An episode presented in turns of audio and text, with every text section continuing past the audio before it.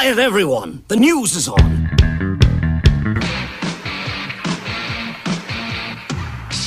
John Mellencamp's ex fiancee, Meg Ryan, is allegedly warning his new girlfriend about his, quote, bad boy ways. According to Radar Online, Meg believes that John is poison to any woman and will only make this woman miserable in the end. Ryan says John may pour on the charm in the beginning, but he's selfish to the bone. Sooner or later, he will slide back to his bad habits like neglecting to call, forgetting birthdays, and showing up late, or not at all.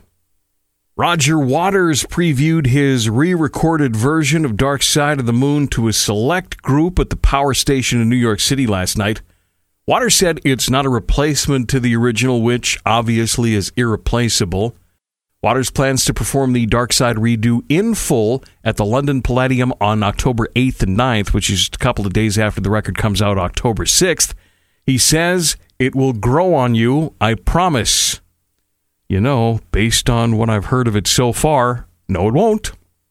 A study using Google Trends found that Queen's Bohemian Rhapsody has the most searched song lyrics in the U.S.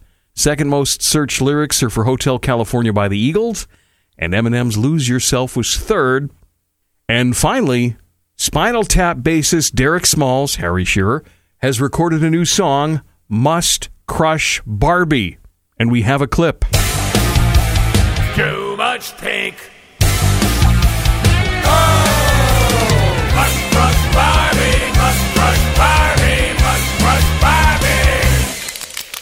Smalls says it's a much needed antidote to the ubiquitous pinkness that has spilled out of movie theaters and onto the high streets with wall to wall media coverage.